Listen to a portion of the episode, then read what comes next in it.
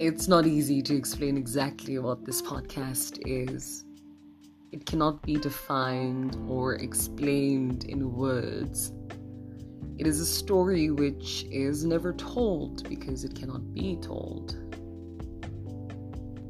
which is a rather paradoxical approach, I will admit, but it is the ever living melody which cannot be recorded on bars and spaces.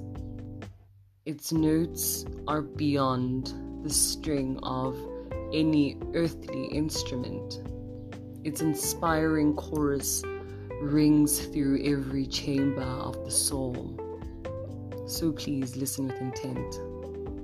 There is no way to convey the idea to people who have not heard it. Its glorious light cannot be pictured on canvas.